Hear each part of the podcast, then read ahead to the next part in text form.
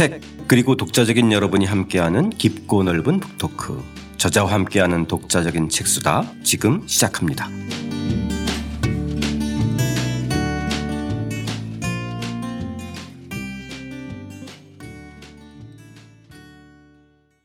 자, 오늘 저희가 다룰 이 옛사랑의 그림자. 지난 시간에 우리 정재찬 교수님도 첫사랑보다는 옛사랑 이렇게 말씀하셨는데 오늘은 옛사랑 얘기해 주실 것 같아요. 그죠? 첫사랑 얘기는 나왔으니까.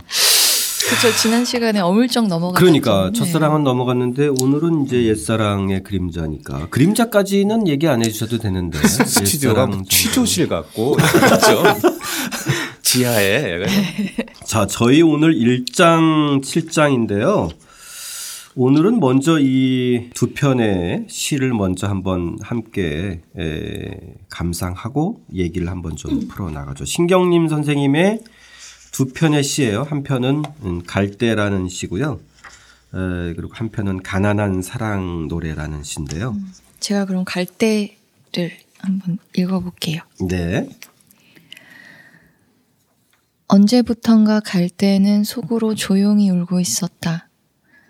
그런 어느 밤이었을 것이다. 갈대는 그의 온몸이 흔들리고 있는 것을 알았다. 바람도 달빛도 아닌 것. 갈대는 저를 흔드는 것이 제 조용한 울음인 것을 까맣게 몰랐다. 산다는 것은 속으로 이렇게 조용히 울고 있는 것이란 것을 그는 몰랐다. 신경님 갈대. 참 이 이성복 시인이 시는 또 언어의 마술이라고 그랬는데 이, 이 신경님 선생님 시를 보면 또 농무하고는 또 다른 어떤 느낌이 오네요. 네, 이건 초기 시죠. 네, 네, 네 초기 시가 가지고 있는. 그 다음에 가난한 사랑 노래는 뭐 정지 선생님. 가난하다고 해서 외로움을 모르겠는가. 너와 헤어져 돌아오는 눈 쌓인 골목길에 새파랗게 달빛이 쏟아지는데 가난하다고 해서 두려움이 없겠는가? 두 점을 치는 소리 방범대원의 호각 소리 메밀목 사려 소리에 눈을 뜨면 멀리 육중한 기계 굴러가는 소리. 가난하다고 해서 그리움을 버렸겠는가? 어머님 보고 싶소 수없이 내어보지만 집 뒤 감나무에 까치밥으로 하나 남았을 새빨간 감바람 소리도 그려보지만 가난하다고 해서 사랑을 모르겠는가? 내버려 와닿던 내 입술의 뜨거움, 사랑한다고 사랑한다고 속삭이던 내 숨결, 돌아서는 내 등 뒤에 터지던 내 울음. 가난하다고 해서 왜 모르겠는가? 가난하기 때문에 이것들을, 이 모든 것들을 버려야 한다는 것을. 신경님 가난한 사랑 노래였습니다. 음. 여기서 이웃집의 한 젊은이가 이제 선생님과 같은 그죠? 아까 낭송하실 때 어느 대목에서 확 와닿았어요. 네, 제가 막 특정한 대목을 지정하지는 않겠는데. 저희가 모두 공감한 그 지점이죠. 네, 그, 네, 선생님을 빼놓고는 다 알고 있는. 까치 선생님은 거의 선생님은 거의 두루뭉실하게 넘어갔다고 생각하지만 저희 귀에는 정말 정확히 들어왔습니다. 자, 이 소리 없이 조용히 울고 있었다. 그 선생님, 그 조용히 울고 있었던 적 있으세요? 아, 인생 그런 경우 많죠. 저는 음, 사실 20대 때 전 나름대로 좀 제가 고난이었다고 생각을 했는데 서른 살 되던 어느 날 아침 그 전날 아무 일이 없었는데 이러는데 그냥 눈물이 나더라고요. 그냥 뭐 통곡도 아니라 그냥 하다 그냥 제가 눈물을 아예 흘려버렸어요. 네. 어. 그러면서 속이 좀 시원해지는 느낌이었는데 그땐 뭐였냐면 그래 원래 힘든 거야라고 처음으로 제가 저를 달래줬던 것 같아요. 음. 그 전까지 20대를 내가 어떻게든 나도 극복하고 하려고 하면 할수록 뭐 좀 안 됐었어요. 심지어는 어 이게 무슨 늪 같은 거 아닐까? 음, 음, 음, 차라리 노력을 안 하면 그 자리에 머물기는 할 텐데 발버둥 치기 때문에 더 거꾸로 내려가고 있는 거 아닐까 할 정도의 느낌이었었어요. 근데 그날은 아 원래가 힘든 거야라고 생각을 하니까 이렇게 힘들었으면 이제 더 안 힘들겠다. 음, 음. 그러면서 야 재찬아, 걔 불쌍해. 걔 그도 너무 애썼잖아. 처음으로 이제 제가 저를 다독여 주면서 어 안 슬픈 척, 안 힘든 척 했던 거를 한번 이렇게 푹 끄고 나니까 오히려 네, 마음이 편안해지더라고요. 네. 포근이 형은 뭐 소리 없이 흐느끼신 적이? 저는 자주 우는 편인데. 아 진짜요? 네, 근데 보통 지금도? 보통 그냥 펑펑 우는 편이에요. 어 진짜요? 네, 영화나 드라마 볼 때 많이 웁니다. 아니 늘 보면은 굉장히 귀엽게 웃는 모습이라서 우는 건 잘 상상을 잘 못하는데 아 영화 볼 때. 네. 네. 최근에는 뭐 크게 울 일이 없었던 것 같아요. 아. 네, 뭐 달관했달까요? 감정의 파고가 어. 그렇게 크지 않았던 것 같네요 최근에는. 음, 네. 음, 근데 사실 이 신경림 선생님의 갈 때는 사람 얘기가 하나도 없는데, 음. 네, 그죠? 예. 네, 사람이 등장하지 않는데, 어 여기에 사람이 등장하는 것 같아요. 요갈 때 우리가 뭐 갈 때 울음소리 아주 클리시화돼 있잖아요. 네. 다 아는 것 같았죠. 네. 어, 갈 때 그런 바람 소리. 뭐 어, 억새도 마찬가지고 근데 그거를 우리가 항상 밖으로 관찰만 했지 갈 때 속 생각해봤나 이게 이 느낌이었어요. 제가 이 시를 읽을 때는 음. 어, 갈때 그러면 뭐 심지어 갈 때부터 멋있게 사진 찍고 어 그 바람 소리 이랬지만 갈 때가 지금 왜 저러고 있을까 하고 봤더니 신경림 시인의 얘기는 바람이 흔들고 있는 것이 아니라 지가 지를 흔들고 있는 거야. 그러니까요. 어, 이렇게 바라보는 거죠. 음. 저도 이 시의 압권이 갈 때는 저를 흔드는 것이 제 조용한 울음인 것을 까맣게 몰랐다. 어, 이거 이 문구는 좀 소름 끼치는 거예요. 음. 그러니까 통곡은 차라리 한바탕 울고 그냥 오케이 하겠는데 네. 계속 흐느끼는 거죠. 네. 그러니까 어렸을 때도 보면 제일 힘들었던 게 이게 혼나는 게 아니라 혼나고 이제 울면 그걸 그치려고 할 때가 미치잖아요. 맞습니다. 어? 또 아니 울게 다 해놓고 네. 그러니까 뭐 누가 죽었니 뭐 그거 있잖아요. 그러면 네. 내가 그때부터 흐느끼는 거예요, 그렇죠? 아, 뭐 이거 있잖아요. 그죠. 계속 막 몸이 막 흔들리잖아요. 음. 음, 음. 어. 그러니까 산다는 게 사실은 그렇게 계속 흐느끼는 거다라고 보게 되면은. 음, 음, 아, 정말 절망인데. 음, 음, 음. 그런데 이 시가 재밌는 건 그거를 까맣게 몰랐다. 음, 음, 그런데 어느 밤에 지금 안 거죠. 몰랐다는 건 이제 알았다. 그동안 그는 몰랐다. 조용히 울고 있는 것이란 걸 몰랐다. 아, 생이라고 하는 게 원래 이런 거구나. 라고 하는 걸 알게 되면 이제 저 흐느낌도 견딜 수 있지 않을까. 음. 그 느낌 자체를 피할 수는 없는 것 같고. 그러니까 이 시는 뭔가 좀 음, 희망적이진 않아요, 사실은. 음, 음, 음. 사람이라고 하는 건 어차피 숙명적으로 흐느끼며 사는 건데 그러나 흐느끼고 산다는 걸 알았다까지는 성숙. 뭐 그 정도 느낌? 네. 네. 그러게요. 참 이 시 다음으로 저희가 읽어본 가난한 사랑 노래도 이 가난하다고 해서 외로움도 두려움도 그리움도 또 심지어 사랑도 모르겠는가. 저 어떻게 보면 굉장히 참담한 시잖아요. 그 어떻게 보면요 오히려 가난한 사랑 노래가 더 초기 작품이고 갈 때가 더 나이 들어서 쓰셨어야 될 작품 아닌가 하는 음. 생각도 들거든요. 음. 근데 처음에 이제 한창 시인으로 데뷔하시고 감수성 충만하고 그럴 때는 오히려 이렇게 갈 때를 쓰셨다가 음. 그 민중적인 시를 쓰면서부터는 가난한 사랑 노래를 쓰셨다 그 말씀 아닙니까? 네. 어, 제가 요 사이에 그 봄날은 간다라고 하는 영화를 삽입한 이유가 음, 음, 음. 젊음이라고 하는 것 자체를 일단은 봄날은 간다처럼 볼 수는 있을 거예요. 어떤 사랑이라고 하는 열병에서부터 그 빠져나오는 그 성장 일기로 이 영화를 본다면은 봄날은 간다. 어, 이 정말 비장한 시 제목, 영화 제목이거든요. 제가 좋아하는 노래 제목이요. 예를 들어, 목포는 항구다. 이거 되게 좋아요. 어, 아니, 어떻게 이렇게 대범한 제목을 붙일 수 있나. 음, 음, 음. 만약에 서울은 도시다. 이러면 되겠어요? 맞아. 어, 목포는 항구다라고 하는 선언이 너무 많은 걸 함축하고 있거든요. 음, 음, 음. 그러니까 이별한다. 그러니까 헤어진다. 그러니까 기다린다. 그걸 이난영 했는데, 봄날은 간다라고 하는 선언은 저한테 이렇게 들렸어요. 어, 무려 봄날이 가. 그건 막을 수 없는 거야. 어, 근데 이제 어떻게 사랑이 변하니 이제 이 이렇게 살았던 그 순수라고 부르는 청년이었겠지만 당연히 사랑도 변하지.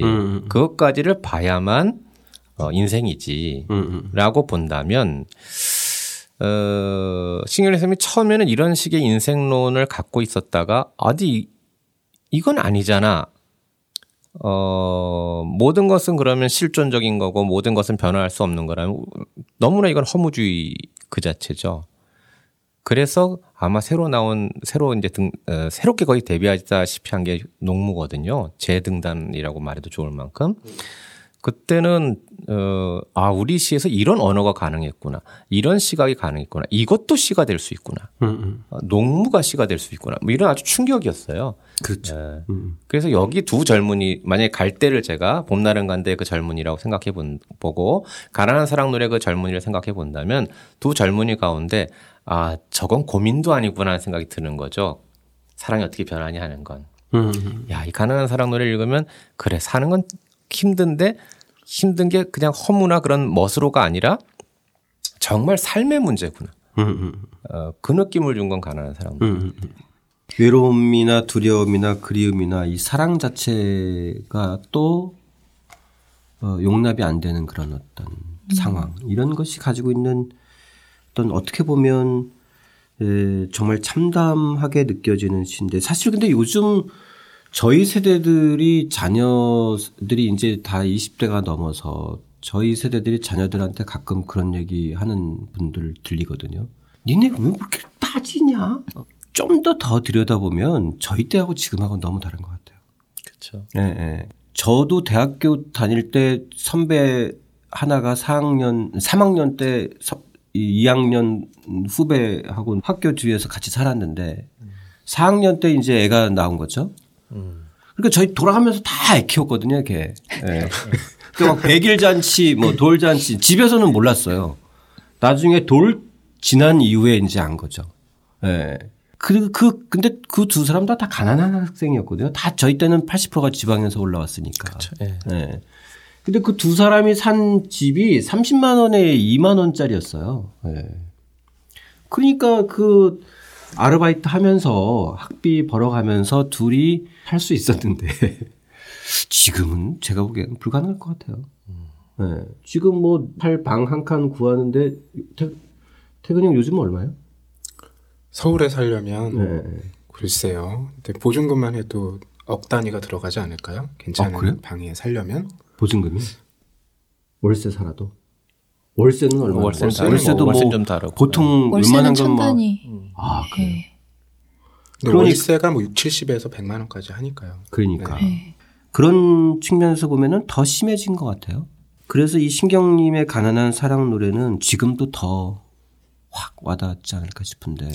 저희 때도 이거 학창 시절에 교과서에 네. 실려 있었던 아, 그래, 시였어요. 그때는 교과서에서 보셨군요. 네, 그래서 아. 교과서에서 봤는데 지금도 기억이 나요. 그래서 아까 낭독해 주시는데 네.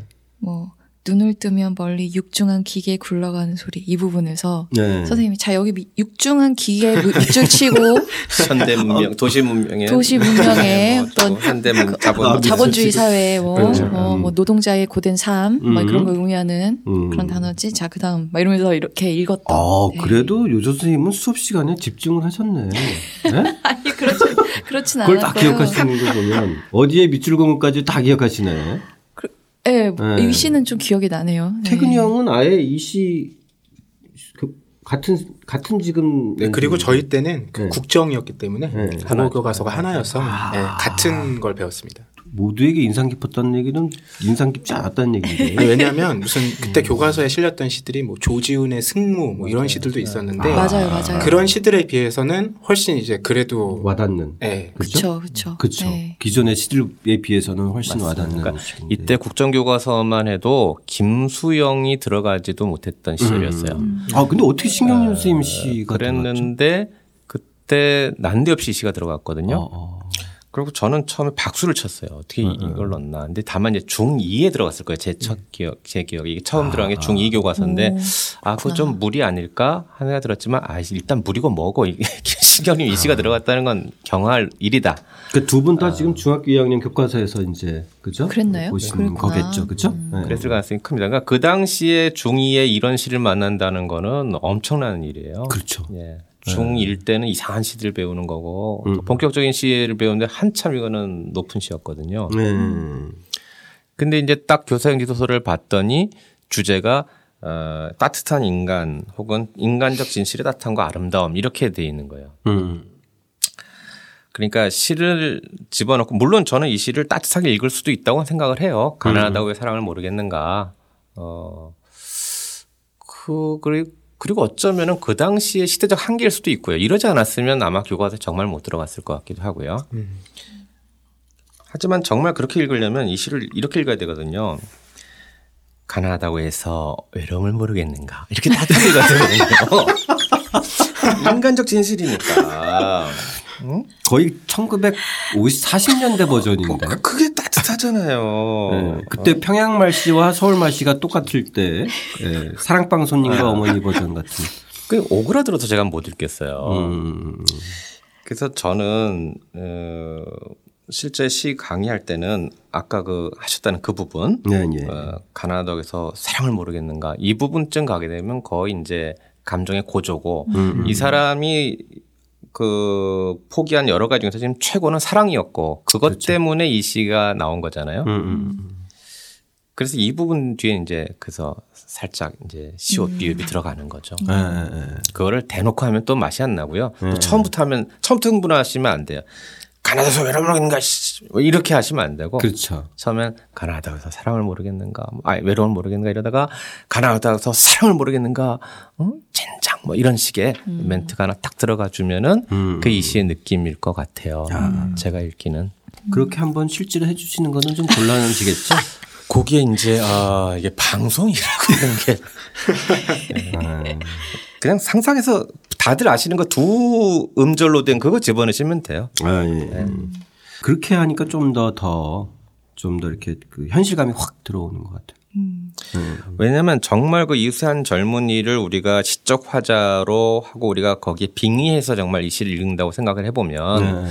저는 이 시가 제가 이만큼 따뜻한 인간이에요라고 해서 이 시를 썼을 것 같지는 않다는 음. 거예요. 음. 제가 정말 사랑 가난하기 때문에 사랑을 할 수 없었던 그런 상태에서 시를 쓴다면 사실은 절규하면서 썼을 것 같거든요. 음. 어? 어, 음. 어, 내가 감정을 모르는 사람이 아니다. 외로움도 알고 그리움도 알고 다 그러는데 설마 내가 사랑을 모르겠는가? 지금 이렇게 사랑하는데 음. 음 근데 바로 그 사랑 때문에 가난하기 때문에 그 사랑을 내가 지금 놓고 돌아온 자리에서 이 시를 쓰고 있는 거거든요. 그러니까 이 시의 흐름은 맨 앞에 가난하다서 외로움을 모르는 게 너와 헤어져 돌아오는 이게 사실은 맨 시간적으로 맨 마지막이에요. 음. 음. 그러니까 헤어졌고 돌아와서 내가 지금 쓰면서 회상을 하고 있는 거거든요. 예. 그럼 아마 골목길에서 지금 헤어졌겠죠. 근데 헤어질 때 장면을 한번 연상해 보면은 뭐 두 개가 연상될 수 있어요. 그 여자가 돌아서서 차였을 수도 있고, 음. 근데 저는 그렇게는 안 읽히고 내가 먼저 사랑을 포기한 것 같아요. 음. 아, 우리 여기까지 젊은이가, 네, 가난한 젊은이가 음, 음. 야, 여기까지인 거 알잖아. 어? 음, 음.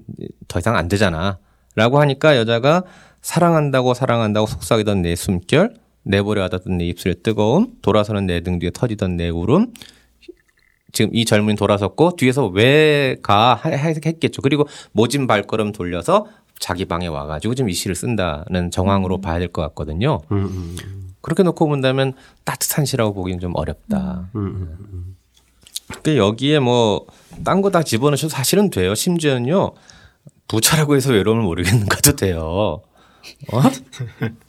아 가수라고 해서 외로움을 모르겠는가?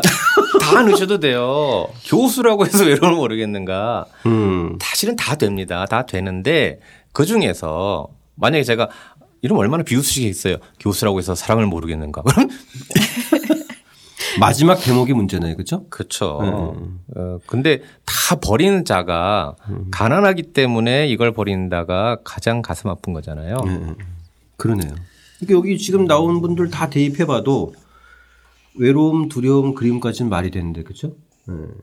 뭐 아, 서점인이라고 해서 외로움을 모르겠는가? 출판인이라고 해서 두려움이 없겠는가? 아, 이거 다 맞는데 이 사랑을 모르겠는가는 정말 또 어, 다른 느낌이네요. 음. 서점 주인이기 때문에 이 모든 걸 버리진 않잖아요. 그 음. 사람들은 음. 가질 게 있잖아요. 근데 음. 지금 이 사람은 다 잃은 거라고. 음. 근데 이 시가 참 요즘에도 굉장히 유효한 게, 음.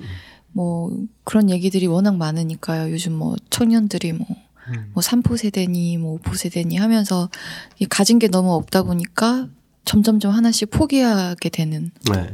그런 상황들이, 뭐, 너무 많기 때문에, 그렇죠. 요즘 청년들 상황을 여기 넣는다면 가난하다고 해서를 앞으로도 계속 가난할 것이기 때문에 음. 정도가 돼야 되지 않을까 싶어요. 그러니까 음, 음. 3포, 5포를 하는 이유는 현재가 어려움도 있지만 미래에도 낙관적이지 않기 때문에 음. 그 어떤 기대를 품으려고 하지 않는 것이잖아요. 음, 음, 그렇게 봤을 때는 좀 더 우울한 느낌이 들기도 하네요. 그러니까 생각하기에는 어, 사랑이야말로 계급을 이길 수 있을 것 같은데 사랑마저 계급적인 음. 시대인 거죠. 네. 사랑으로 그 계급을 돌파할 수 있고 그랬던 게 정말 사랑의 이름이었는데 음. 사랑조차도 계급적이다 하는 게 지금 이 시 아니겠어요? 그러니까 음. 가슴이 아픈 거죠. 음. 근데 왜 참 그렇게까지 물론 상황은 다 인정하더라고 하더라도 역시 그 젊음이 가지고 있는 어떤 순수함 내지는 어떤 공감 내지는 서로 간의 그리움, 열정 이런 것들은 여전히 있는 거 아닐까요? 그래서 정말 어느 독자의 뼈 아픈 지적 가운데 하나가 제가 이게 좀 남성 중심적으로 썼다는 거예요. 음, 음, 음. 음 뭐냐면 아, 선생님이 예, 왜 꼭 남자가 떠나 보내야 한다고 생각해? 왜 못 이겨내? 음, 왜 그거 여자를 못 잡아? 음. 그럼 제가 여기 이렇게 썼거든요. 떠난 건 청년이었고 떠나 보내야 했던 것은 여인이었지만 어차피 떠날 떠나야 할 사람은 그녀였음을 우리는 안다. 그랬더니 그 독자는 싫다는 거예요. 음. 음, 음, 음. 왜, 그, 왜 그래? 왜 그렇게 정해져 있어? 그걸 극복할 수 있어야지. 남자가 왜 포기를 해? 그게 꼭 남녀의 문제야. 뭐 근데 저는 남녀의 문제를 얘기한 건 아니고 아, 그렇죠. 그렇죠. 여기서 남자는 가난한 사람을 뜻한 거지 남자는 아니잖아요. 그러니까 가난한 자가 먼저 접었던 거. 근데 가난한 자가 접은 것이 어, 자신감 없고 그런 것도 있겠지만 그건 생활이 그 사람에게 가르쳐 준 거였거든요. 음. 가난한 사람은 집착해봤자 상처밖에 안 된다는 걸 어린 시절에 알죠. 음. 나저 장난감 갖고 음. 싶어, 애비. 아, 꼭 갖고 싶어, 애비. 사랑하면 안 되는 거예요. 음, 음, 음. 그, 그, 그거에 익숙해져 있기 때문에 정말 어, 사랑을, 사랑으로 이 계급을 돌파해야 될 것 같은데 이래서 안 된다고 해서 먼저 접은 게 이 가난한 젊은이였던 것 같거든요. 그러니까 역설적이지만 그래도 그럼 어떻게 하겠느냐. 어, 어, 그래도 사랑으로 돌파하는 것 외에는 없다는 아쉬움. 다행이요. 네, 네. 그래도 이 시가 어, 실제 이웃에 있는 한 젊은이의 결혼 축가, 축시를 줬다는 거예요. 음. 아, 그래요? 예. 아. 신경림 선생이. 그래서 신경 선생이 이 시를 만약에 둘이 갈라서 쓸 때 써줬으면 정말 절망밖에 없지만 음. 이 아, 둘이 그런 이야기가 또 있네. 예. 그 책에는 선생님 쓰지 예. 않으셨는데. 예, 예. 음, 음, 음. 음. 둘이 결혼식에 축사로 썼다는 말이 있거든요. 음, 음, 결국 그 젊은이들은 해낸 거죠. 해낸 자에게 이 시를 들려주는 건 의미가 있죠. 너네 그때 이렇게 힘들었지만 너는 참 훌륭해. 그러니까 축시가 되는 거겠죠. 아, 그렇죠. 예. 네. 그래서 지금 젊은이들도 어, 힘들다는 건 100% 인정. 근데 이 씨는 결국은 또 결혼식 축사로 쓰였다는 거는 음. 어, 좀 새겨두셨으면 네. 좋겠어요. 음. 그렇죠. 사실 뭐 그거를 넘어설 수 있는 힘은 결국은 그들이 가지고 있는 열정이고 감정이고 서로에 대한 어떤 그 애정이잖아요. 네. 그 그거 이상 뭐 있을까요? 그러니까 그게 아무리 뭐 낭만적이거나 지적을 하고 주관적인 지적을 해도 그래서 그것마저 없어 그러면 어떡할 건데. 네, 네, 네. 그래도 인간들이 어, 넘겨 넘어서야 되고 음, 음. 그러면서 오히려 사랑도 더 사랑다워지고 음. 음. 어, 자본주의도 좀 인간의 모습을 한 자본주의 이건 너무 낭만인데 좀 그래도 어, 그렇게 읽어주셨으면 좋겠어요. 너무 이거를 절망으로만 보진 마시고. 네. 음. 자, 여기서 저희, 에, 저희 함께 에, 하고 있는 대구 경북 지역 독서 모임 가치나비에 와 전화 연결 한번 해볼게요. 여보세요? 네, 여보세요? 예, 여기 저자와 함께하는 독자적인 책 수다의 김학원이고요. 네, 안녕하세요. 예, 안녕하세요. 어, 저희 대구 경북 지역 그 독서 모임 같이 나비하고 계속 같이 하고 있는데요. 오늘 직접 어, 전화 연결했는데 바쁘신 시간에 이렇게 전화 연결해 주셔서 감사드립니다. 우선. 아, 예. 저희가 예, 감사하죠. 예. 먼저 좀 그 선생님 본인 소개 좀 잠깐 해 주실까요? 아, 예. 저는 대구 가치나비 운영진을 맡고 있고요. 운영진 중에서 회장을 맡고 있습니다. 아, 회장님이시군요. 김, 네, 네. 김용식이라고 합니다. 아, 김용식 선생님 예전에 그러면 저희 이제 프롤로그에 에, 저희가 그 선생님의 그, 그 질문, 평들도 저희가 다뤘는데 그 공대 출신 분 맞죠? 회사원. 아, 예, 맞습니다. 네, 맞아요. 37세인가 6세인가 그렇게 돼 써 있던데. 아, 예, 35세입니다. 아, 35세. 네. 아, 그 제가 죄송합니다. 한두 살을 더 넘겼군요. 그러면 선생님 혹시 먼저 좀 이 가치나비 소개 좀 잠깐 해 주세요. 저희도 미리 소개는 드렸지만. 아, 음. 예, 알겠습니다. 네네네. 저희 그 가치 가치나비는 대구 경북 중심으로 그 활동을 하고 있고요. 네. 현재 회원분들은 한 100분 정도 계세요. 어유 많네요. 아, 예. 네. 그리고 정기적으로 나오시는 분들은 한 20분 내외. 네. 이렇게 있고 보통 대구 관여울 지역에서 지금 모임을 하고 있는데 어, 포항에서도 오시고 가끔 부산에서도 오시고 음. 여기 주변 도시에서도 한 번씩 오시는 분들도 계세요. 아, 상당하네요. 그럼 보니까 토요일 아침 일찍 그 모임 하신다고 들었어요? 네네. 그 정기 모임은 그 격주 토요일 아침 8시부터 10시까지 2시간 정도 진행을 하고 있습니다. 아, 그럼 책을 읽고 다 나오셔, 나와서. 진짜 이런데? 그죠?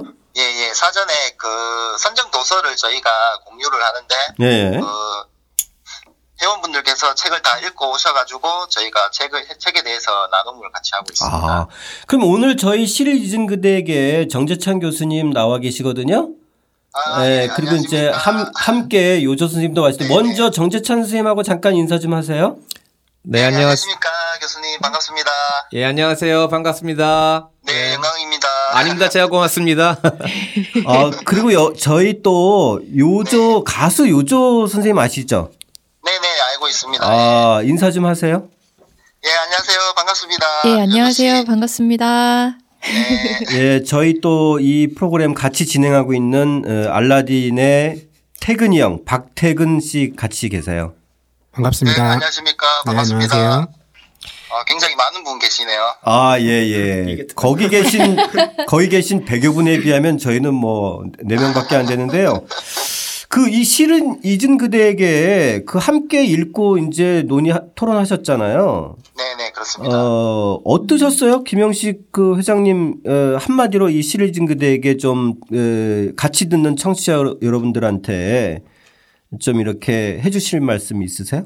음 제가 그 이 시를 잊은 그대에게를 작년 9월달에 처음 이게 독서 모임에서 읽었었거든요. 아 예. 그래서 시간이 좀 흘렀지만 그때 제가 어떤 느낌을 받았냐면은 어 그때 같이 우리 같이 나비 모임 할 때도 그 많은 회원분들께서 기존에 이제 시에 대해서 조금 어렵게 계속 생각을 많이 했었는데 그 정재창 교수님께서 이 치, 책을 책에서 이제 강의 형태로 설명을 해주시잖아요. 네네네. 그렇게 해서 좀더 편해졌다. 시를 아 이런 식으로도 읽을 수 있겠구나. 좀 음. 재미있게 읽을 수도 있는구나. 그렇게 좀 많이 말씀을 하셨던 것 같아요. 아, 예, 예, 예. 그, 그 이전에는 시를 좋아하셨나요? 어떠, 어떠셨나요? 어, 시를 많이 보기는 봤었죠. 네. 학교 다닐 때. 아, 네. 예, 예. 근데 보기만 봤었고, 그게 뭐, 이게 무슨 의미인지 뭐 그렇게 깊게 생각해 보지는 않았던 것 같아요. 네. 그럼 혹시 오늘 뭐 전화 연결하신 김에 네네. 정자찬 교수님한테 특별히 뭐 하시고 싶은 말씀이나 질문 있으시면 좀 네. 해주시죠. 제가 이 전에도 이게 한번 올렸었는데 예, 부제가 예. 일단은 그 공대생의 가슴을 올린 시간이지 않습니까? 네. 네. 그래서 이게 많은 분들이 아마 이 책의 그 제목하고 부제목 때문에 책에 좀 흥미를 많이 가져셨던 것 같아요. 제 음. 생각에는. 네네네. 혹시 요 부제가 선정된 특별한 이유가 있는지 그게 좀 궁금하더라고요. 아, 예, 예. 그리고 뭐 요조 선생님한테는 질문하실 거 없어요? 아니면 특별히 뭐 하시고 네, 말씀? 요조 씨한테는 제가 어 요조 씨가 아무래도 싱어송라이터지 않습니까? 네. 그래서 이제 가사도 많이 쓰시고 하실 건데 이게 가사하고 시하고의 어떤 그런 관계가 있는지 네. 그리고 요조 씨는 평소에 시를 좋아하고 많이 읽으시는지 그게 아. 좀 궁금했어요. 네. 아, 예, 예. 알겠습니다. 그러면 저희 이 전화 연결 끝나고 나서 어, 질문해 주신 거 선생님 좀 답변 어, 들을 거고요. 이 거꾸로 네. 어, 선생님께서 이제 두 분한테 질문하셨잖아요. 아, 예, 예. 예. 요조 선생님이 네. 선생님한테 질문하실 게 있대요. 아유, 감사합니다. 네, 잠깐만 들어보세요. 예. 네. 예, 용식 씨 안녕하세요. 아이고, 안녕하세요. 반갑습니다. 어, 저기 사실 제가 좀 여쭤보고 싶은 게 개인적으로 있어가지고요. 아, 예, 예. 네. 뭐냐면은 제가 그 조그마한 서점을 하고 있어요. 책방을 하고 아, 예, 있는데요. 예, 네. 그 서점을 하면서 가지고 있는 그 작은 꿈이 하나 있는데 그게 이제 독서 모임이거든요. 어, 그렇습니까? 네네. 네. 그래서 네. 제 책방에서 이제 되게 네. 정말 이제 자그마하게 독서 모임을 하고 싶 싶다는 생각을 하고 있어요. 네. 근데 지금 이제 되게 오랫동안 독서 모임을 이렇게 진행을 하고 계시잖아요. 네네네. 네, 네. 심지어 정말 모일 수 있을지도 정말 가늠이 안 가는 토요일 아침 8시에. 그래서, 네. 어, 좀 팁이라고 할까? 그냥 뭐 이런저런 도움이 네. 될 만한 이야기를 좀 들었으면 하는 아, 마음이 들어서요. 예. 네. 제가 그 독서 모임을 운영하면서 어, 가장 중요하게 생각하는 부분이 있습니다. 그게 뭐냐면은 재미입니다. 재미. 네. 보통 이제 요즘 사람들이 많이 바쁘고 해서 사실 책도 좀 읽기가 힘들지 않습니까? 그렇죠. 그런, 예, 그런데 이제 독서 모임에 나오셔가지고 책은 이제 혼자서도 읽을 수 있는데 음. 독서 모임에 일단 와서 사람들이 오시는 분마다 흥미를 가지고 좀 이 모임이 재밌으면은 계속 이렇게 오고 싶어 하시는 것 같더라고요. 네. 그래서 좀 더 저는 진행을 할 때 좀 더 유쾌하게 그리고 웃음을 많이 드리고 싶고 그다음 같이 많이 이야기하고 재밌게 좀 하려고 많이 하고 있어요. 아, 재미있게. 네네네. 항상 오시는 분들이 이제 오시고 나서 이제 돌아가실 때, 네. 아, 힐링하고 간다는 표현을 많이 쓰시거든요.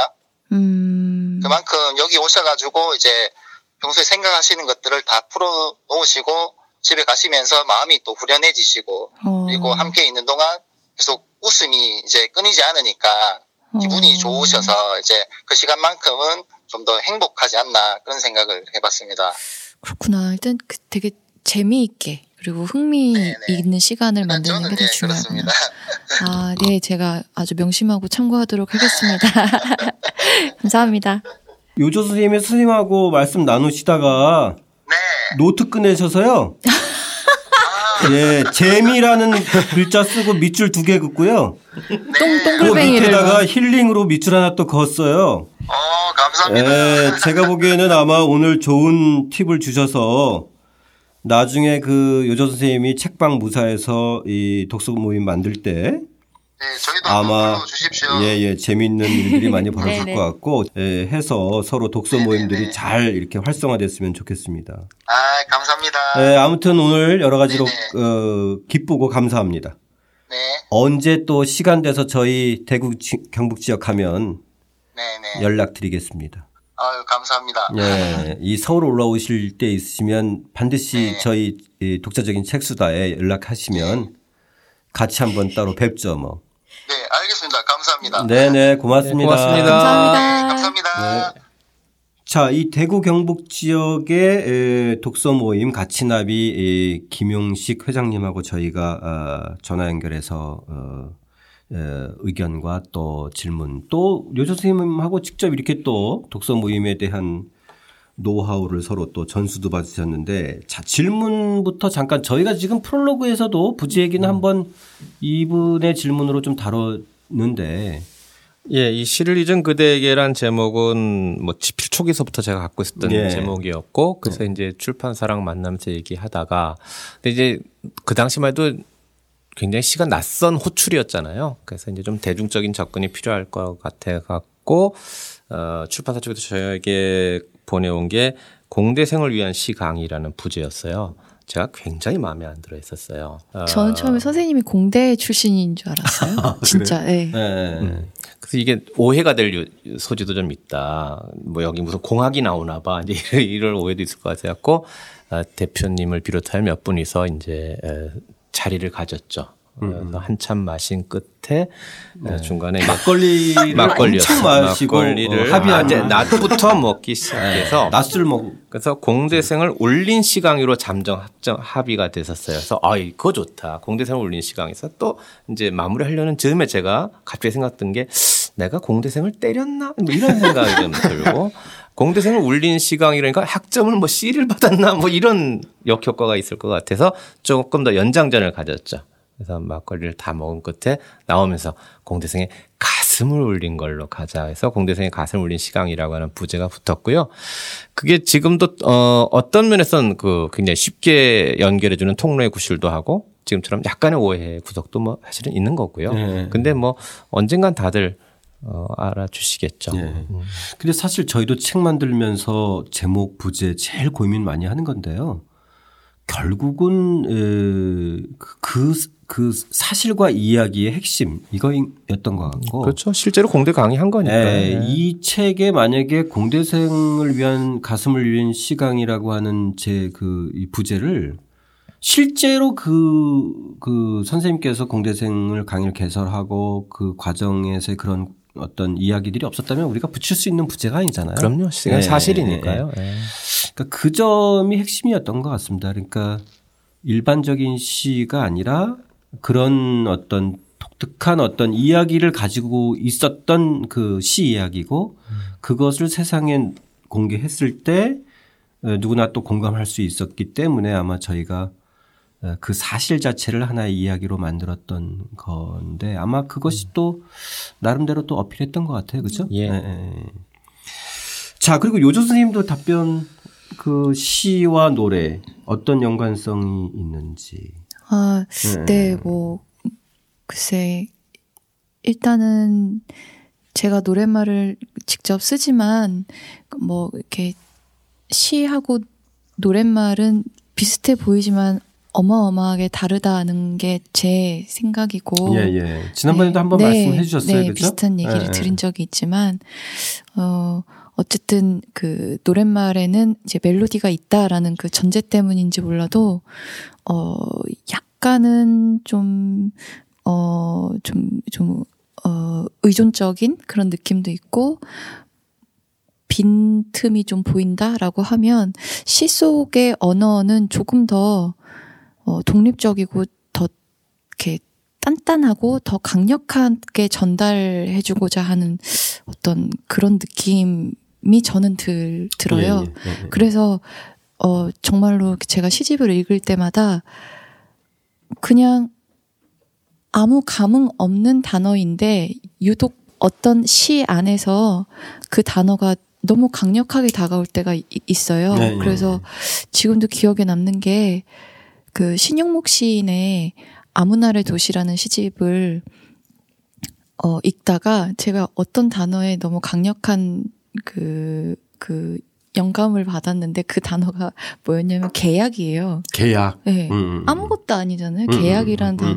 오히려 우리가 사실 되게 부동산 쪽이나 뭐 이렇게 그 경제 쪽으로 이렇게 사용하고 나는 그 계약이라는 단어에 갑자기 제가 막 이렇게, 이렇게 음. 마음이 움직이는 거예요. 음. 그래서 아, 전혀 다른 느낌으로 네. 와닿는 거죠, 그죠? 아, 계약이라는 음. 단어가 왜 이렇게 음. 나한테 음. 이렇게 왔을까? 그래서 제가 이제 그 뒤에 노랫말을 하나 쓸 때 이제 이제 어떤 좀 슬픈 연애에 관한 노래를 쓰면서 이제 오래 아플 것을 계약했죠라는 노랫말을 아. 이제 그 계약이라는 단어가 저한테 와서 그렇게 음. 다시 나온 거죠. 음, 음, 음, 그런 걸 보면 시 속의 언어라는 건 그냥 언어랑은 일단 무게부터 너무 다른 것 같다는 느낌이 들어요. 네. 네.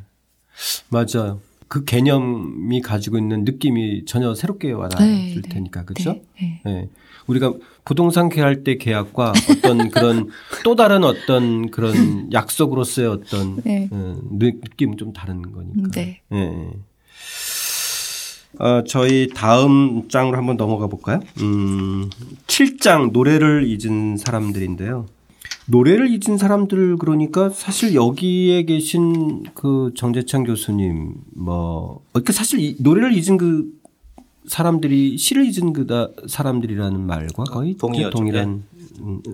의미인데 정재창 선생님은 시도 잊지 않으시고 노래도 잘 부르시고 유저 선생님도 시도 즐겨 읽으시고 노래는 또 매일 부르시고 아니 근데요 네. 저는 진짜 약간 노래를 잊은 사람들 이 파트 읽으면서 네.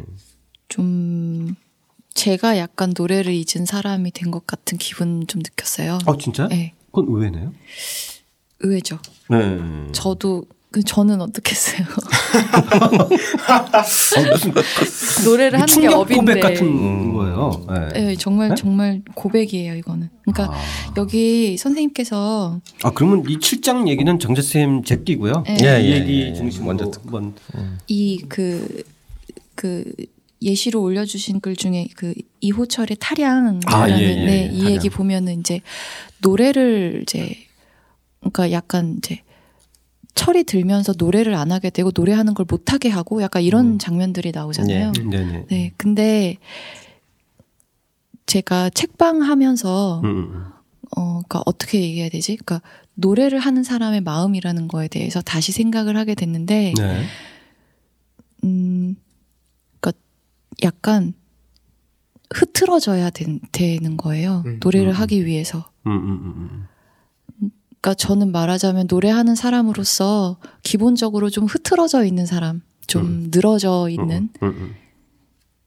약간 어, 필요에 의해서 해이해져 있는 사람 음, 음. 그렇게 살았던 거죠. 근데 제가 책방을 하게 되면서 막 재고 정리하고 어, 요즘 어떤 책들이 핫한지 어, 항상 이렇게 예의주시하고 매일매일 아, 그런 것도 하세요? 당연하죠. 제가 오. 모든 걸 관리하니까요. 오. 그리고 매일매일 어, 매출 정리하고 음, 음, 음. 얼마 팔리고 얼마가 이렇게 뭐 나가고 이런 정리 다 하고 아, 그러다 음. 보니까 음. 저가 가지고 있었던 흐트러짐이 어느 순간 어 없어지고 음. 되게 굉장히 이성적이고 좀 어떻게 보면 정신 차린 사람 되게 똑바른 사람 예.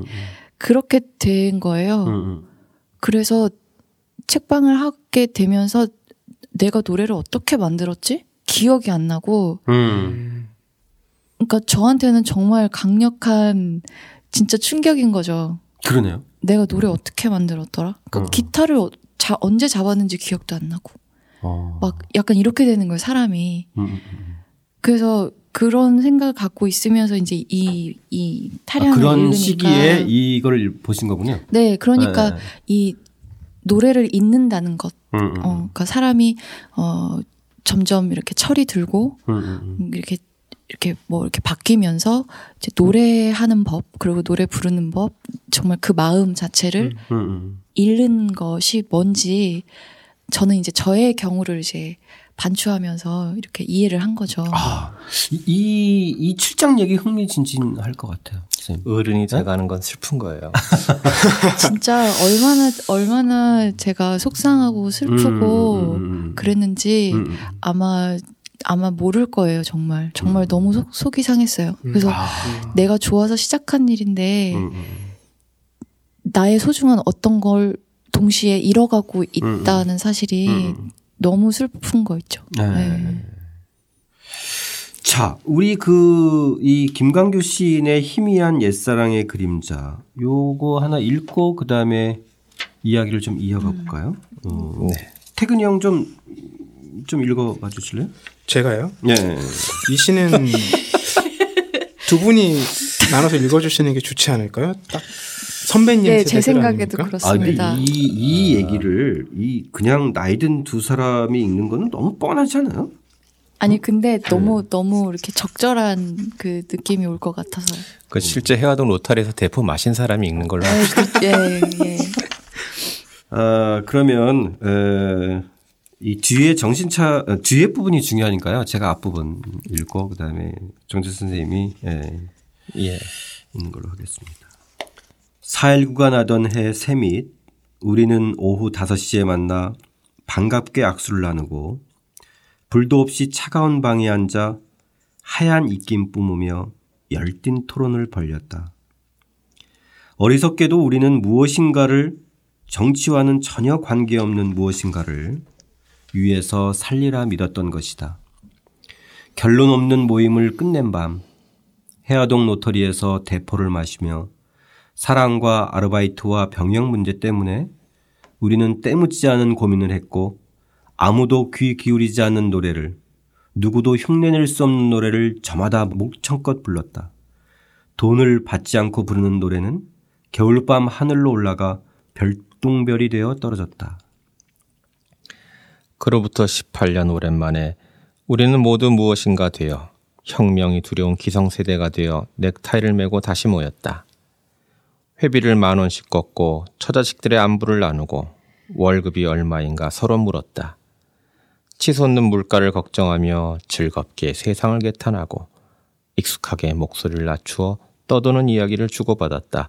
모두가 살기 위해 살고 있었다. 아무도 이젠 노래를 부르지 않았다.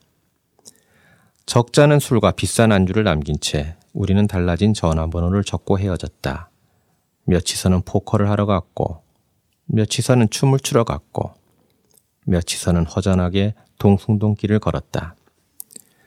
돌돌 마른 달력을 소중하게 옆에 끼고 오랜 방황 끝에 되돌아온 곳. 우리의 옛사랑이 피 흘린 곳에 낯선 건물들 수상하게 들어섰고, 플라타너스 가로수들은 여전히 제자리에 서서 아직도 남아있는 몇 개의 마른 흔들며 우리의 고개를 떨구게 했다. 부끄럽지 않은가? 부끄럽지 않은가? 바람의 속삭임 귓전으로 흘리며 우리는 짐짓 중년의 건강을 이야기했고 또 한 발짝 깊숙이 늪으로 발을 옮겼다. 김광규의 희미한 옛사랑의 그림자입니다. 네. 사실 이 시의 세대적인 지금 배경을 가진 사람들은 지금 60대 중후반이잖아요. 그렇죠? 419 세대들. 419 세대들. 근데 저희 50대 중반인 저희 세대가 읽어도 어 거의 에, 겹쳐지는 이해들을 좀 할 수 있을 것 같고 지금 두 분인 30대 중후반에 계신 분들도 아까 이제 요조 선생님이 말씀하셨던 요조 선생님의 입장에서 보면 이, 이, 또 이해가 되는 거죠. 저 이해돼요. 그죠? 네. 네. 아까 말씀하신 게 그런 네네, 네, 거잖아요. 네. 그죠? 네. 그러니까 그렇게 나름대로는 좀 순수했고 이랬던 음. 것들이 이 현실에서 자꾸 좀 음. 퇴색해져 가고 음. 어 질퍽거리게 되고 늪이 되고 이런 건데 삶이 음. 다 그런 거지라고 하는 게 위안이 좀 안 될 때가 많아요. 그죠? 네. 정말 평이한 시고 뭐 음. 419 세대도 그렇고 우리 386들도 그렇고 근데 이제 그럴 때 걱정되는 것이 결국 다 똑같네. 이제 이렇게 음. 일반화될까봐 두려운 음. 음. 면이 있거든요. 예, 예, 예. 그런 똑같지만 사실은 세상은 또 변화해 왔고요. 음, 음. 우리가 너무 음, 과거를 미화해도 안 되지만 뭐 그런 복잡한 사정은 누구나 있을 것 같아요. 이 김광규의 이 희미한 옛사랑의 그림자는 4.19 세대들만이 아니라 지금 세대도 나중에 18년 뒤에는 어떤 시 쓸래? 이제 그렇게 저는 애들한테 도전해 보는 겁니다. 음, 음. 지금 뭐 헬 조선이라고 하는 이 시대 때도 너네들은 과연 나중에 어떻게 쓰게 될까? 음, 음, 음, 이 희미한 옛사랑의 그림자라고 하는 제목 자체가 사실 저도 처음엔 몰랐었어요. 그냥 어 이게 오리지널인 줄 알았는데 보니까 이게 그 옛날에 블루벨스가 번안해서 불렀던 노래 제목이 희미한 옛사랑의 그림자더라고요. 네, 네, 네. 그러니까 사실 이거는 김광규 선생님 몰라서 썼을 리가 없고 희미한 옛사랑의 그림자라고 하는 그 러브송을 배경으로 해놓고 실은 자신의 젊은 날에 대한 사랑을 이렇게 읊어놓는 거죠. 지금 식으로 네. 말하면 한참 인기 있는 곡의 가사를 제목으로 해놓고 음. 이제 새로운 시를 쓰고 있는 건데 그 저는 정말 이 해화동 로타리랑 동숭동에서 대학 시절을 보냈거든요. 네, 저는 고등학교를 거, 거기서 보냈죠. 음. 그죠. 네. 네. 그래서 이 풍경이 다 환하죠. 아, 이 풍경이 지금도 환해요. 네. 그럼 대개 이제 대학생들이 좀 뭐 술 먹고 그러면서 어 소위 세미나라고 하는 거, 음. 스타디라고 하는 걸 하죠.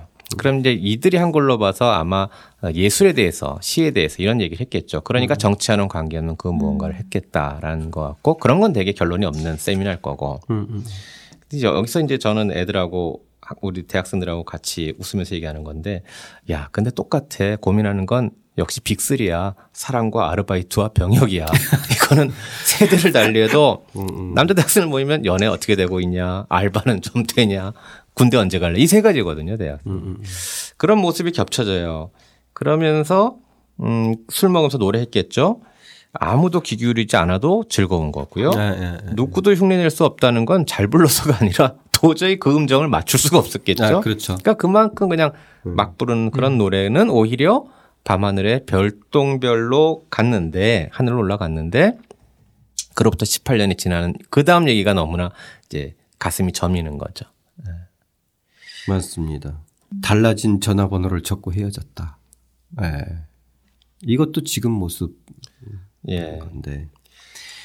자, 그 아까 요조 선생님 그 말씀하고 또 겹쳐서 우리가 얘기할 수 있을 것 같은데. 어, 그, 그래서 그 다음 얘기가 좀 궁금해요. 처음에 이제 네. 여쭤보셨잖아요. 네. 그 음, 무사합니까? 책방이 음, 음 무사합니까? 음, 음, 음, 그러니까 그때부터 저 나름대로 이제 어 이제 이제 비유적인 표현이지만 정신을 못 차리는 예전의 나로 돌아가기 위해서 몇 가지 이제 장치도 설치하고 음. 좀 노력을 하고 있는데 그 중에 하나가 약간은 책방에 좀 무심해지는 시작. 음, 음, 음, 네, 아무래도 진짜 말씀하신 대로 책방을 하는 일이 이제 정말 적자 나오기 딱 쉬운 구조이기 때문에 약간 좀 날, 좀, 어, 예민하게 제가 음, 좀 굴었던 점도 있었거든요. 음. 그래서 약간 좀 무심하고, 그냥, 음, 좀 방치하고, 음. 어, 관심을 좀 덜 둬야 되겠다라고 음. 의도적으로 좀 노력을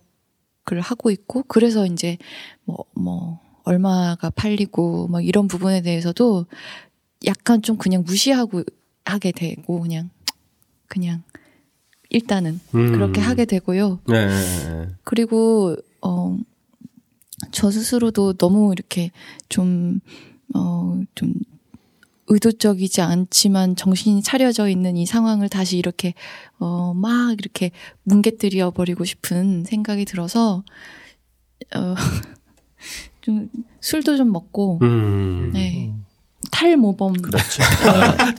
아, 이해가 가는 게 예술가들이 네. 그래요. 만약 예술가들의 정말 고민은 전업이 아니거든요, 사실은. 네. 대부분은 또 생계인이에요.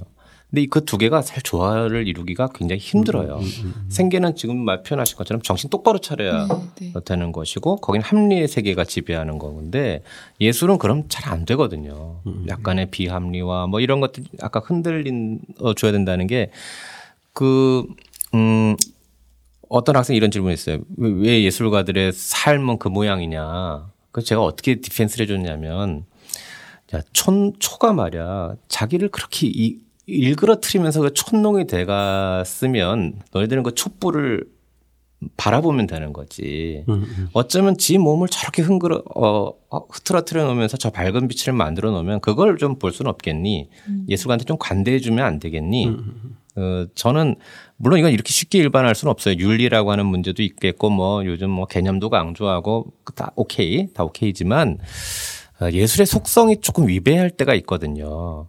그럼 우리가 저기 의사가 하라는 대로 살아야 돼요. 의사가 사는 대로 살아야 돼요. 의사가 하라는 대로 살면 돼요. 의사들은 자기들도 술 먹고 담배 펴요. 그런데 의사가 하는 말은 지켜야 돼요. 가수가 노래한 걸 들으면 되고요. 가수의 삶을 살을 건 아니에요. 그러니까 지금 아마 그 경계에서 굉장히 분투하고 계신 것 같아요. 음. 네, 뭐 사실 이렇게 그 뭐 이렇게 사실 뭐 의사 하면서도 음악 하시는 분도 계시고, 음, 그렇죠. 네, 음. 되게 그 양, 양쪽 두 가지를 다 잘하시는 분들도 음. 되게 많이 계시기 때문에, 음, 음. 뭐, 제가 이제 그만큼 좀, 좀 나약한 거겠지만, 근데 아무튼 저도 약간 과도기인 것 같아서요. 음. 네, 네, 적응이 되면 또 저는 또 저 나름대로 이렇게 양립적으로 잘 하리라고 믿고 있어요. 네, 일단은. 그, 그 중요한 거는 어디로 가고 싶어 하는 그 중심과 방향인 것 같아요. 그죠? 그죠? 그것만 네. 있으면 네. 사실은 좀 왔다 갔다 하는 거잖아요. 아, 그럼요. 그럼요. 네. 네. 네. 한쪽으로 좀 쉬다 보면 음.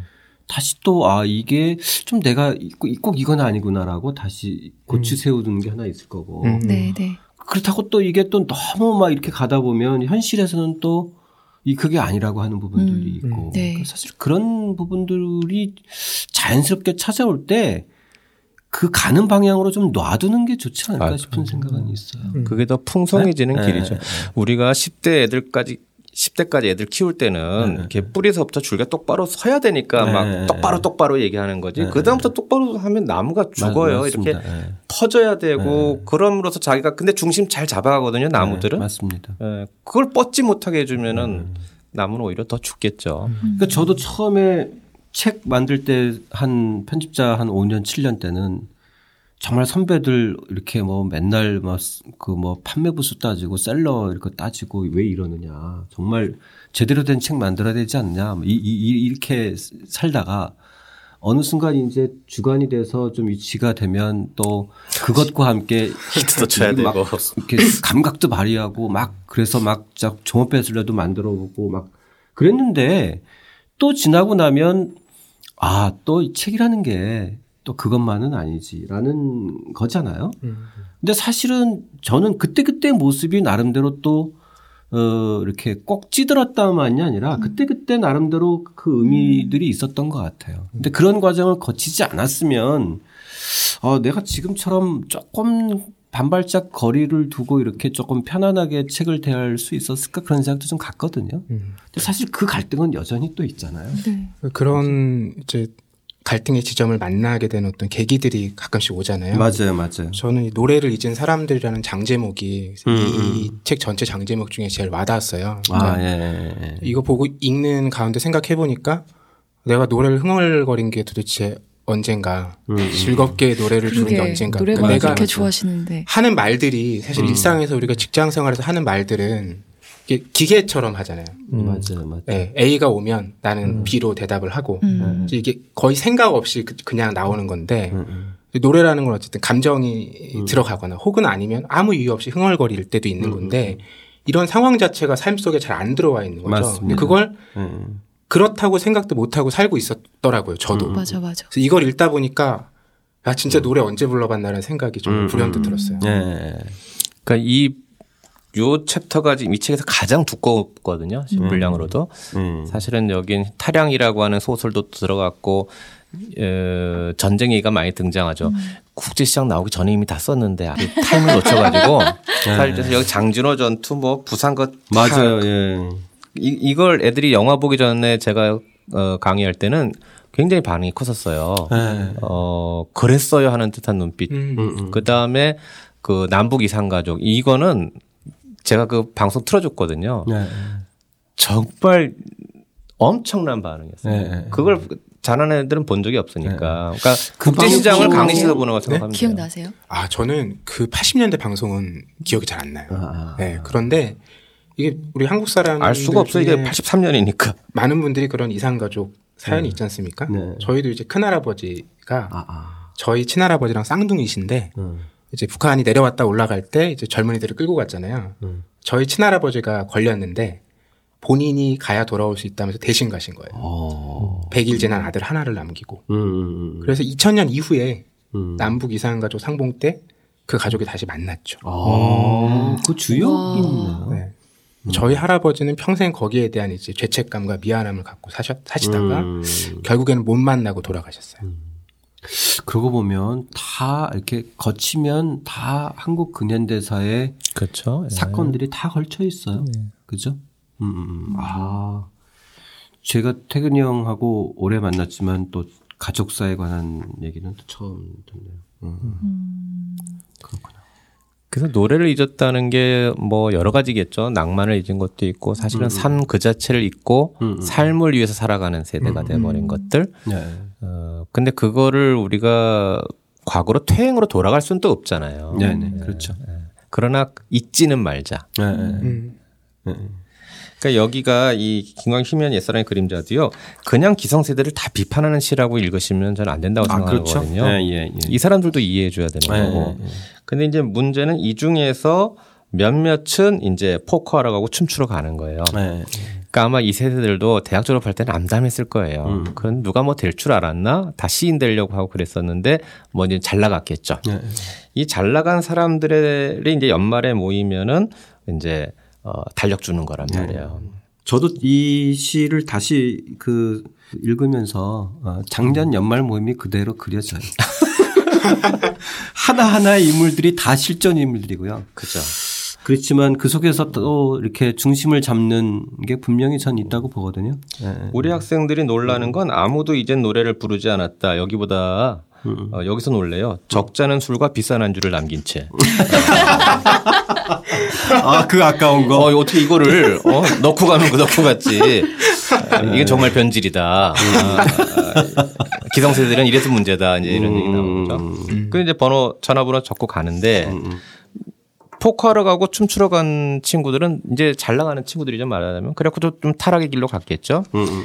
남은 몇 놈이서 이제 달력 말고 말고 이제 걸어가는 거예요. 그이 장면을 한번 좀 떠올려 봐야 되는 거예요. 우리 젊은 세대들이. 네, 네. 달력은 어 굉장히 중요한 오브제예요. 이 아, 당시를 아, 그렇죠? 표상하는. 네, 네, 네, 개인이 구매하는 것이 아니라 회사나 이런 데서 음, 음. 번듯하게 다녀야 이제. 어, 그래 야 나눠주는 거예요. 그럼요.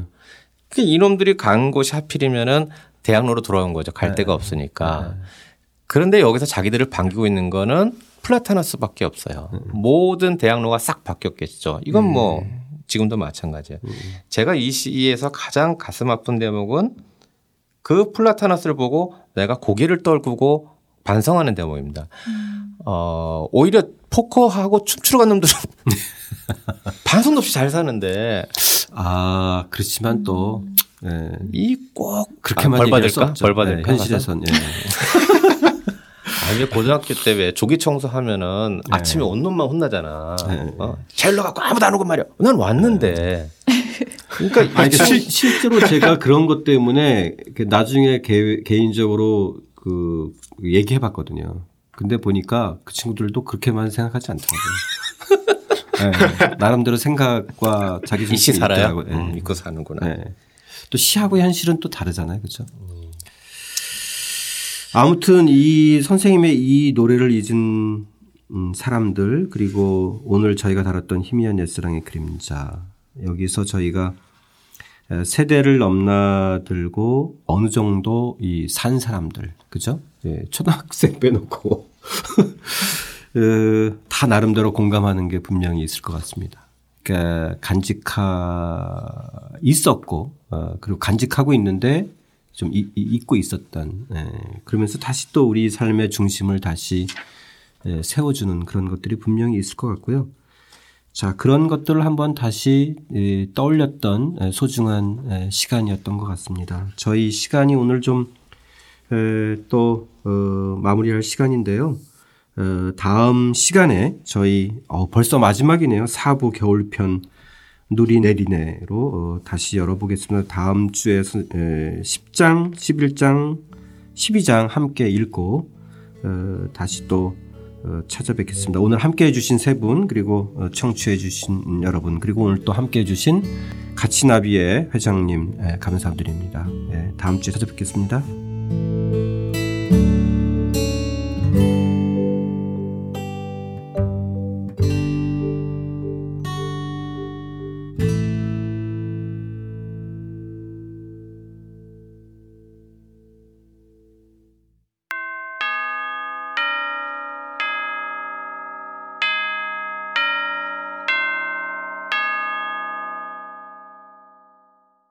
독자적인 책수단은 독자 여러분과 함께 책을 통해 우리의 생각과 삶을 함께 공유하는 교감하는 방송인데요.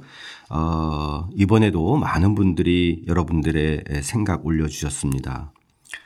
처음 들어봤는데 방송 너무 좋아서 완전 감동받으며 연달아 듣고 있습니다. 재미있으면서도 짠해지는 울림이 있네요. 네 분의 호흡이 너무 좋고 정재찬 교수님의 강의를 듣고 싶은 마음까지 간절해집니다. 이런 양질의 방송 매우 반갑습니다.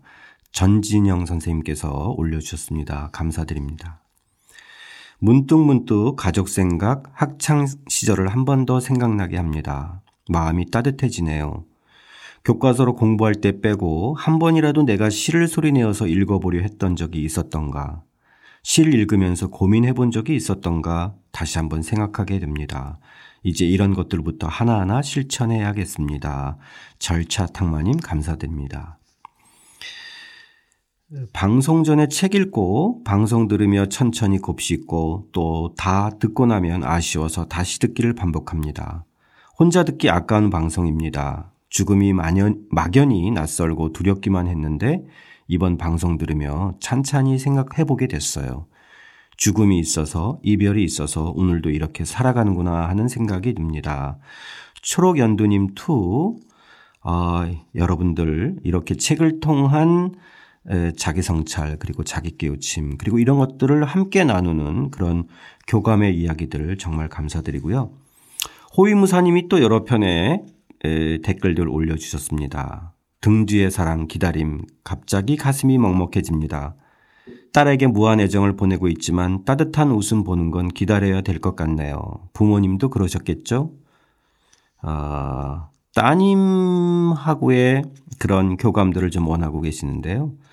어, 사실 저도 두 자녀의 아빠지만 아이들은 항상 앞으로 가잖아요.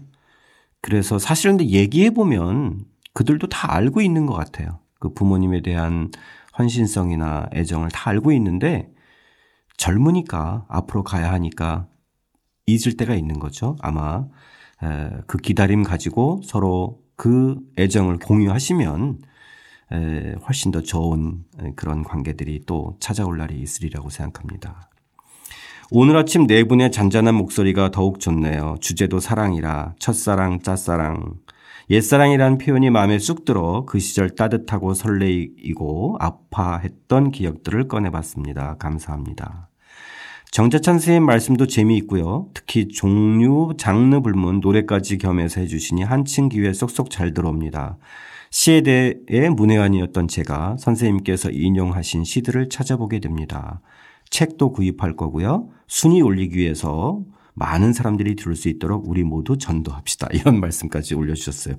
감사드립니다. 독자적인 책수다 방송 듣고 어, 방송 구독과 함께 별점 그리고 여러분의 의견을 남겨주세요. 추첨을 통해서 다섯 분에게 알라딘의 북풀 북엔드를 드립니다. 이 북풀 북엔드는요. 어, 이미 알라딘 서점에 이용해 오신 분들은 알라딘 굿즈를 통해서 아실 텐데요. 아주 멋진 예, 책꽂이예요. 여러분들이 책을 읽으시면서 어, 이 방송 들으시면서 여러분들의 책장 한 켠에 아름다운 책들을 좀 전시할 수 있는 그런 북풀 북엔드를 드립니다. 여러분의 많은 참여 부탁드립니다. 감사합니다. 독자적인 책 수단은 책 읽는 사람들이 모이는 공간 알라딘 서점과 함께합니다.